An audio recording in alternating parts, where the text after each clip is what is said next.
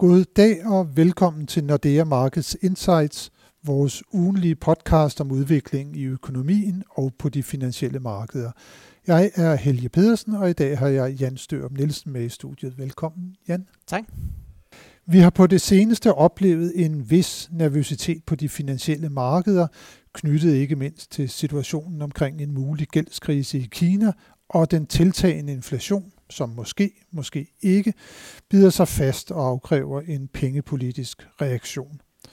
Under alle omstændigheder har den amerikanske centralbank allerede annonceret, at hvis arbejdsmarkedsrapporten for september, som offentliggør senere i dag, bliver stærk, ja, så vil banken til november påbegynde en aftrapning af sit 120 milliarder dollar store opkøbsprogram, som skal være afsluttet ved midten af næste år.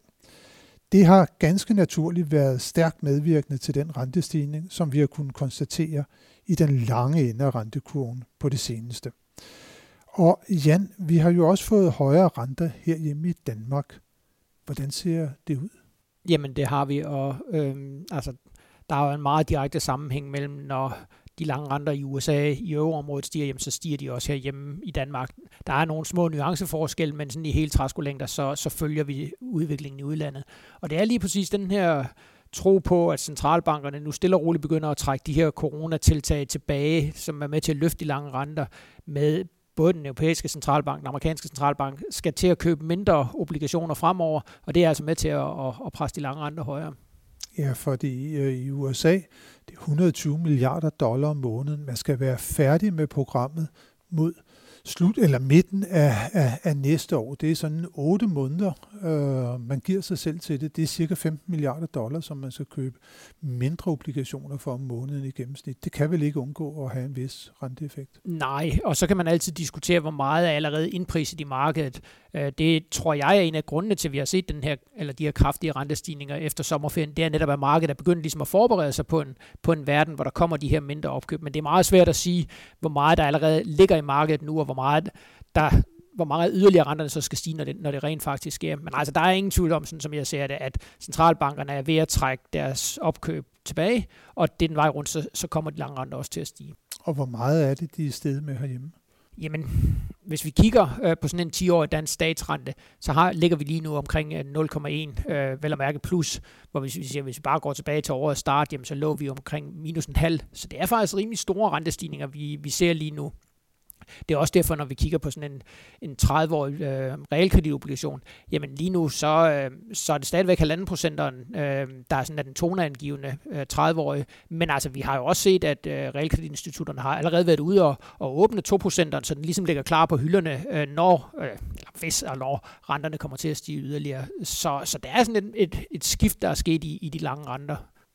Og hvis vi så ser på de økonomiske konsekvenser af de øh, højere renter, måske især på det hjemlige boligmarked. Hvad skal vi så vente os, at øh, de her højere renter kommer til at betyde? Jamen, de kommer jo til at tage noget aktivitet ud, øhm, og det, jeg bare tror, der er den store hovedpine for centralbanken, det er, det må, altså jeg tror sådan set gerne, de vil have, de øh, renterne kommer til at stige, øh, de lange renter, fordi at man er selvfølgelig bange for, at man kommer fra en situation, hvor der var krise under, øh, under coronaepidemien, til at det hele det kommer til at gå for stærkt. Så jeg tror sådan set, at man vil gerne have de lange renter højere, men det skal bare foregå i sådan et, et stille og roligt tempo, så økonomien ligesom kan følge med. Øhm, og det for eksempel har vi jo set nu her den seneste måneds tid, hvor, hvor de lange renter er steget rigtig kraftigt. Altså der har det jo skabt noget, noget uro og nervøsitet, som, som du nævnte på aktiemarkedet for eksempel. Øhm, så jeg tror sådan set, at man gerne vil have renterne højere, men det skal bare foregå i sådan et, øh, et fornuftigt tempo, så, så økonomien kan, kan følge med. Og så hvis vi lige vender tilbage til det hjemlige boligmarked, og ser på, hvad er konsekvensen øh, på, på boligpriserne her, fordi vi har jo allerede set, at der er sådan tegn på en begyndende sådan om ikke stillestand, så går de i hvert fald lidt langsommere nu på, på de hjemlige boligmarked. Ja, der er ingen tvivl om, at der er en opbremsning i gang på boligmarkedet. Øh, og der, når, når renten stiger, jamen altså, så er det helt sikkert noget, som vil forstærke den tendens. Det er ikke sådan, at jeg tror, at det vil slå benene væk under boligmarkedet. Øh, der skal noget højere øh, renter til, men stadigvæk det er med til at, at køle boligmarkedet ned. Og et eller andet sted kan det måske være øh, redningen et eller andet sted for regeringen. Vi har jo den her diskussion, der foregår lige nu mellem det systemiske risikoråd med Nationalbanken på den ene side, der gerne vil have, at man strammer regulering på boligmarkedet, fordi de synes, at tingene er gået for stærkt. Og så har man regeringen på den anden side, der har været ude og sige, at de synes ikke, at der er behov for sådan en strammere regulering lige nu. Og der kan man sige, at hvis, hvis renterne så kommer til at stige, jamen så er der måske ikke behov for den her strammere regulering, fordi så, så får man automatisk den her nedkøling af, af boligmarkedet. Men hvis det er, at vi lige kigger hen over den danske rentekurve også, så er det jo i den lange ende, som vi har set de her øh, stigninger. Går vi ind i en helt kort ende af rentekurven, der har vi jo ikke set overhovedet tegn på, at øh, de danske renter de skulle op. Vi har måske endda set det modsatte, nemlig at Nationalbanken blev mod slutningen af september måned øh, nærmest tvunget til at sætte renten ned med 10 basispunkter. Hvad var det lige, der skete der? Jamen det er et eller andet sted, synes jeg, det er lidt paradoxalt, at i en situation, hvor dansk økonomi er ved at koge over, øh, så kommer Nationalbanken ud og sætter renten ned. Men altså, de er jo sat i verden for at forsvare fastkurspolitikken, og vi har kunne se siden, ja faktisk helt tilbage fra februar, at øh, der har kronen ligget stærkt over for euroen. Nationalbanken har sådan øh, ofte været nødt til at gå ud og sælge nogle danske kroner for ligesom at sørge for, at kronen ikke blev for stærk. Øh, og der, der var altså rimelig aktivitet i september måned. Vi fik tallene for, for valutareserven her den anden dag, og det viste faktisk, at, at de havde været nødt til at sælge danske kroner for mere end 23 milliarder alene i september for, for at holde kronekursen der, hvor de gerne vil have det.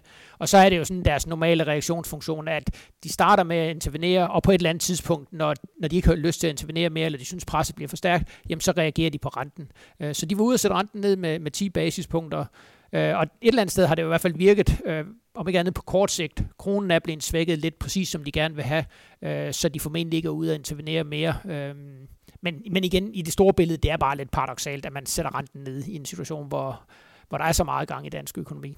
Men når man nu er blevet nødsaget til det, altså du siger, at man var ude og intervenere for et ret stort beløb her i september måned, hvad er så den bagvedliggende årsag til, at øh, det har været nødvendigt for Nationalbanken at øh, ty til det her rentevåben? Jamen, der, er, der er to grunde. Den ene grund, det, den er lidt teknisk, det er med, at øh, de helt kort pengemarkedsrenter, udover hvad øh, hvad renten er i centralbanken, så bliver de også bestemt af, hvor meget likviditet der er på markedet. Og lige nu, der er altså ikke ret meget likviditet på det danske marked, øh, hvilket jo skyldes, at Nationalbanken ikke har lavet opkøbsprogrammer, som man for eksempel har lavet i den europæiske centralbank, ikke har lavet de her store likviditetsoperationer, som man har lavet i den europæiske centralbank. Så når vi kigger på, hvor meget likviditet der er på det danske pengemarked kontra euromarkedet, jamen så er den markant lavere i Danmark. Og det vil sige, at de kort danske pengemarkedsrenter, de ligger altså noget over øh, de tilsvarende i euroområdet. Og når de kort danske renter er højere end euroområdet, jamen, så er det mere attraktivt at placere sine penge i, øh, i danske kroner, og så får man den her styrkelse af kronen. Så, så det er den ene grund. Og den anden grund, øh, den er sådan lidt mere strukturel, det er, at øh, altså Danmark, vi har virkelig op, oparbejdet en stor nettoformue over for udlandet. Øh, vi har sådan noget over 1700 milliarder i nettoformue over for udlandet. Og den her meget store nettoformue, den gør altså, at vi har meget store placeringer i udlandet, øh, og blandt andet på det amerikanske aktiemarked. Og nogle af de her placeringer, de bliver, de bliver afdækket, og det vil sige, at det får pensionskasserne til, når, når værdien af de aktier stiger, jamen så skal de ud og efterspørge nogle flere kroner, og det er også med til at trække øh, den danske krone stærkere over for euroen. Så der ligger altså et øh, strukturelt øh, opskrivningspres, kan man sige, på den danske krone over for euroen, som følger det her enormt store betalingsbalance ja, det gør overskud, som Danmark har haft øh, er igennem efterhånden rigtig, rigtig mange år. Ja. Og det er jo også derfor, også mere strukturelt, at vi formentlig bliver nødt til at have en lavere rente i den europæiske centralbank, simpelthen at vi er ved at, næsten drukne i penge herhjemme. Og det er jo noget af det, som vi allerede en lang periode har haft, så nu skal vi bare have en fortsættelse af lavere renter end i euroområdet. Nationalbank nåede jo lige at få sat renten op med 10 basispunkter her for nylig. Ja, og det, og det var jo faktisk også derfor, det synes jeg var lidt interessant, at Lars Rode, da han holdt pressemøde her, øh, da de fremlagde deres økonomiske prognose, faktisk var ude at sige, at vi har faktisk plads til, at lønstigningerne i Danmark er højere end i udlandet. Det er jo normalt ellers ikke noget, man hører fra en centralbank. Der vil man jo altid sige, at man skal passe på konkurrenceevnen. Men han var faktisk ude og sige, at der er plads til større lønstigninger i Danmark end i udlandet, simpelthen fordi vi har det her store opsparingsoverskud. Ja, det er faktisk et argument i virkeligheden, som Nationalbanken har haft gennem øh, adskillige år, at man godt kunne se, at der kom en reel appreciering af den danske krone, øh, som følger af højere lønstigningstakt end i udlandet. Så det har de advokeret for igennem mange år, at det kunne være med til at gøre det lidt nemmere at være dem, i hvert fald i styringen af valutareserven og valutakurspolitikken. Men Jan, øhm, inflationen, den skal vi også lige have vendt, ikke? fordi at den er jo steget ret markant øh, overalt øh, på kloden. Vi så i euroområdet op på 3,4 procent, USA ligger på 5,3 procent, og herhjemme, der er den også på et højere niveau end i mange år. Hvad er det lige, der er sket med den, den hjemlige inflation?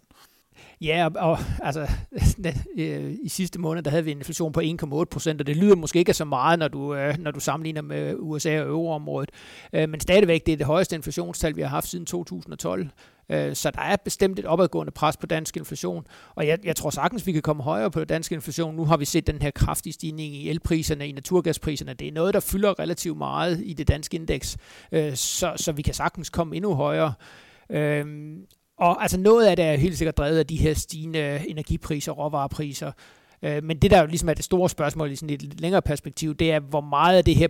Øh, altså, kommer det til at blive overført også til, til stigende lønpres? Fordi det er jo det, man får, at vi ligesom får sådan en, en vedvarende, eller kan få en vedvarende stigning i inflation, så bliver du nødt til at have det også over på arbejdsmarkedet. Ellers så bliver det bare sådan noget midlertidigt noget. Øhm, og der er der, synes jeg i hvert fald, nogle tegn på, at, at vi også begynder at se, at, at der kommer et stigende lønpres. Øhm, øh, herhjemme. Vi har i hvert fald set øh, nogle tendenser, ikke mindst inden for bygge- og anlægssektoren, hvor, hvor lønningerne faktisk er steget noget mere, end, end de har gjort i en lang periode. Vi har jo et arbejdsmarked, som der er relativt øh, rødglødende, det må man øh, sige. Ikke? Arbejdsløsheden den er faldet til et lavere niveau end før covid-19, og rigtig mange virksomheder melder om problemer med at få tiltrukket kvalificeret arbejdskraft. Øh, du nævnte det, at lønstigningstakten den er opadgående, især inden for bygge- og anlægssektoren. Øh, vil det også komme til, til de øvrige hovedsektorer, tror du? Jeg tror i hvert fald i, i et øh, højere tempo, end vi har været vant til i en, en periode. Øh, og man kan sige, at det bliver hurtigt sådan en selvforstærkende effekt. Nu snakker vi om, at inflationen er høj, måske omkring 2% herhjemme. Jamen så er det klart, når, når, man, når der så kommer lønforhandlinger, jamen så må man jo tage udgangspunkt i, at, at vi har en højere inflation. Og så er det klart, så er det ikke nok at få nominel lønstigning, for eksempel på 2%, hvis man også regner med inflationen af 2%, fordi så, så har man jo ikke nogen fremgang i købekraften. Øh, så det bliver hurtigt den her selvforstærkende effekt, at når inflationen stiger, inflationsforventningerne stiger, jamen så får man også øh, det væltet over i, øh, i større lønstigningstakt. Øh, og ikke mindst i en situation, hvor der er så meget pres på arbejdsmarkedet, som du nævner. Men er denne her udvikling, øh, er det noget, som der på en eller anden måde kan blive en, en trussel for, for det økonomiske opsving? Det, det, det går jo stærkt herhjemme nu, øh, men betyder de her højere inflationstakter, betyder den højere lønstigningstakt? Hvordan skal vi sætte ind i sådan en, en, en fremskrivning for dansk økonomi? Altså selvfølgelig kan det godt tage noget ud af, af eller tage toppen af, af aktiviteten i dansk økonomi. Øh, og vi kan jo bare se det for eksempel med de her stigende elpriser og naturgaspriser. Jamen det er klart, husholdninger kommer til at, at skulle bruge en større del af budgettet på, på de her ting, end de har gjort tidligere. Men de får jo også mere løn, siger du? Jamen, jamen lige præcis, og det er også derfor, øh, et eller andet sted er jeg ikke så bekymret øh, i en dansk sammenhæng for det her. Også fordi jeg tror ikke, altså det er jo ikke sådan, at elprisen kommer til at eksplodere øh, mange år ude i fremtiden. Øh, så, så jeg er sådan set ikke så bekymret, og et eller andet sted kan man sige, det er måske næsten godt for dansk økonomi, at, at det ikke at det ikke kommer til at gå alt for stærkt, fordi så, så kan vi måske ende i nogle, øh, nogle bobble-situationer. Så et eller andet sted er det måske lige nu, sådan, som ting er, så er det måske faktisk ikke helt usundt for dansk økonomi, at, at der kommer lidt mere ro på, fordi ellers så risikerer vi altså, at det kommer til at gå for stærkt. Det kan simpelthen også redde noget for regeringen og for finansministeren. Jeg, jeg, tror, ikke, han er, jeg tror ikke, han er helt ked af situationen, øh, netop fordi, at altså, det er rigtig fint, at vi har høj vækst, masser af aktivitet på arbejdsmarkedet, en rekordlav ledighed, men igen, det må bare ikke, det må bare ikke gå alt for stærkt, fordi der så vi jo øh, blandt andet op til finanskrisen konsekvenserne af, hvis, hvis det bliver en alt for, alt for stor fest, så, så melder der sig også nogle tømmermænd bagefter. Så melder der sig også nogle tømmermænd bagefter. Det skal blive super spændende igen at se, om øh, dansk økonomi klarer denne her Øh, situation med lidt højere inflation øh, igennem uden øh, nogen sværslag. Det er der, som du siger, meget der tyder på, at det sagtens øh, kan øh, vise sig at være tilfældet. Nu tager vi ikke de lange briller på. Nu kigger vi frem mod øh, næste uges øh, økonomiske nøgletal, og det er jo en inflationsuge, Jan, som vi går ind i, og øh, blandt andet øh, på mandag, så kommer der inflationstal for Danmark. Du har allerede været lidt inde på det, men hvad venter du øh, sådan helt konkret, at, øh, at tallet kommer til at vise? Jamen, jeg, tror, jeg tror, vi kommer op omkring 2%, men der er sådan lidt modsatrettede effekter, fordi der er også den her effekt fra afgiftsstigningen på tobak, som, som efterhånden er ved at falde helt ud af tallene, så den trækker ned, men igen stigende elpriser, stigende naturgaspriser, formentlig også lidt højere fødevarepriser.